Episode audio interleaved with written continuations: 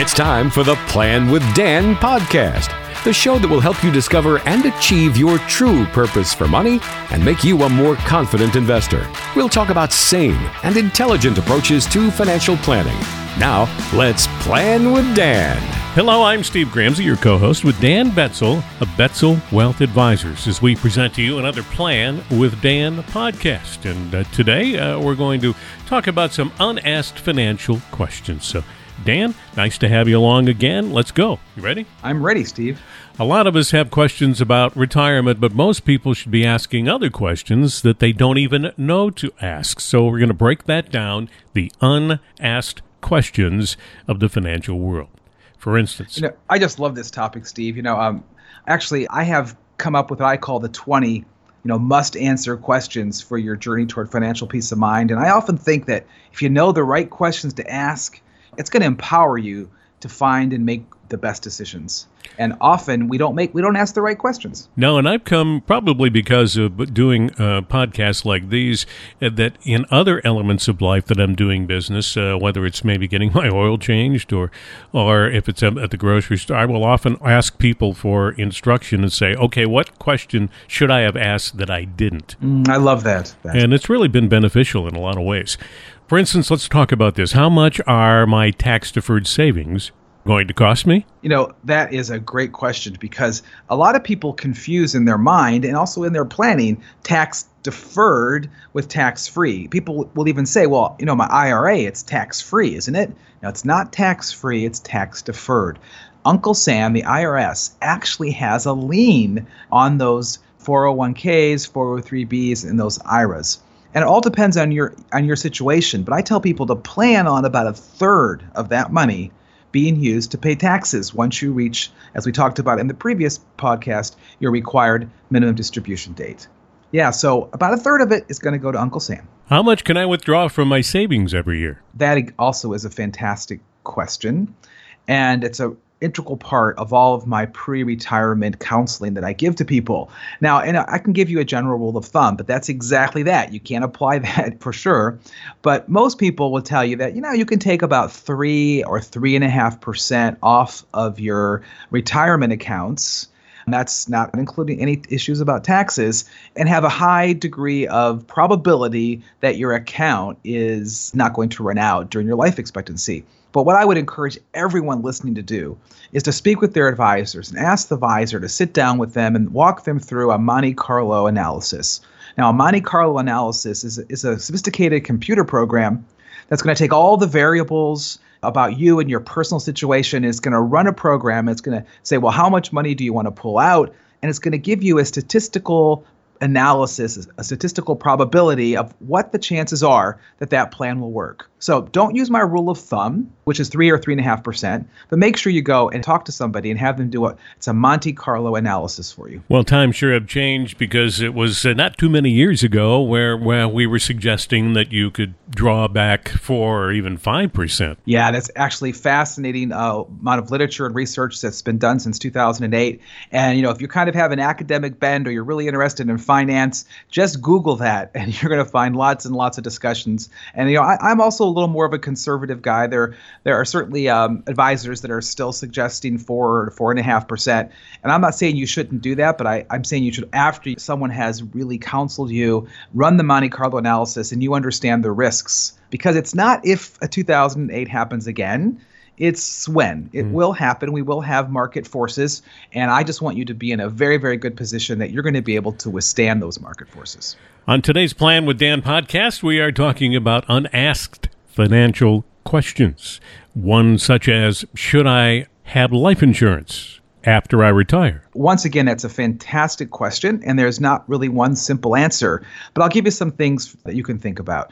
When we're young and we're starting out with our family and our careers, we need life insurance in order to replace our income.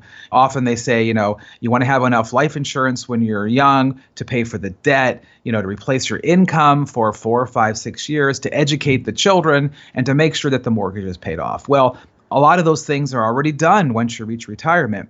But perhaps maybe there's a different use for insurance, for life insurance. For example, um, sometimes with business owners or farmers, maybe one of the sons is going to take over the business, or maybe one of the sons uh, is going to take over the farm. And yet you have other children that are not going to be in that business. And, and so how do you kind of equalize the estate out? Well, sometimes life insurance may be a good way to do that. Another issue that is confronting all of us is long-term care. And there are some amazing life insurance policies now that have riders on them that allow you to access a certain amount of the life insurance for long-term care for you and your spouse. And if you never use the long-term care option, then the money will pass to your heirs. So it's a great question to ask, and I think something that everyone needs to explore with themselves, with their spouses, and with their advisors. All right. What kind of medical coverage will I need over and above uh, Medicare? Hadn't thought of that before. Yeah, that is a great question. It's very complicated. But I just was talking to someone this week who was under the impression that as soon as they reach Medicare age, that automatically they would start getting Medicare and everything would be taken care of. You know, but that's not the case. There are all kinds of uh, supplemental issues, supplemental um Medicare issues, you know, A and B that you have to consider. I myself find the area so complicated that I actually work with someone who is a specialist in this. And as you get close to retirement, I make sure that my clients speak with this. Matter of fact, about two weeks ago, my wife, who's in the pre-retirement age stages, we actually sat down with this exact person to go through all those issues for me. But once again, it's it's not so much knowing the answers. It's knowing the right questions to ask, and this is a question that you must ask. And if you've got investments and uh, you've got them in a drawer somewhere, you may be keeping track of them uh, either annually or maybe you're seeing a quarterly statement and you're happy with that. But if you ever dig down deep and, and look at uh, how much that investment may be costing you in fees and commissions, another unasked financial question is often how much am I really paying in fees and commissions? You know, not only is that an often unasked question. Sometimes it's very difficult to figure out. I hate to say it, but you know, our profession, the financial planning profession, we're pretty good at at hiding the fees. And unless you're really um, interested in getting yourself a cup of strong coffee and uh, getting out the prospectus to your funds, it's going to be somewhat difficult to figure out. Nevertheless, there are websites and there are programs that can do that for you. If you go to my website, for example, and you watch the short, I think, three-minute video on, called an M R I. So an M R I in the um, medical field allows a doctor to see inside of your body and what's going on. And so I call this a financial M R I because it allows you to look inside your portfolio and to see what's really going on, not just uh, the fees and the commissions and the turnover ratios, and but also, you know, the diversification. So if that's something you're interested in, you know, go to my website, click on Portfolio M R I, and hopefully that short three or three and a half minute video will be uh, very useful for you. And that website is Betzel Wealth Advisors dot com. And uh, that's now, a good tip. Yeah, and I want to give uh, give you one more bit of advice. Also on my website, I have the twenty must-answer questions. But not only um, are the questions there, but also there's a workshop that I've devised that will answer that question.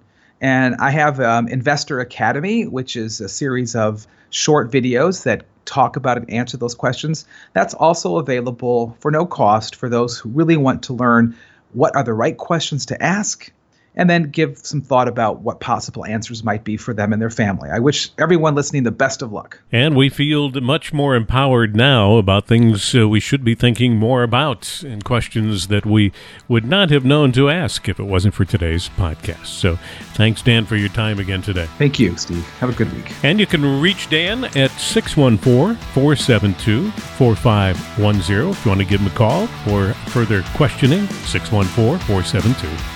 forty-five ten. This has been another Plan with Dan podcast. We thank you for joining us and look forward to seeing you next time.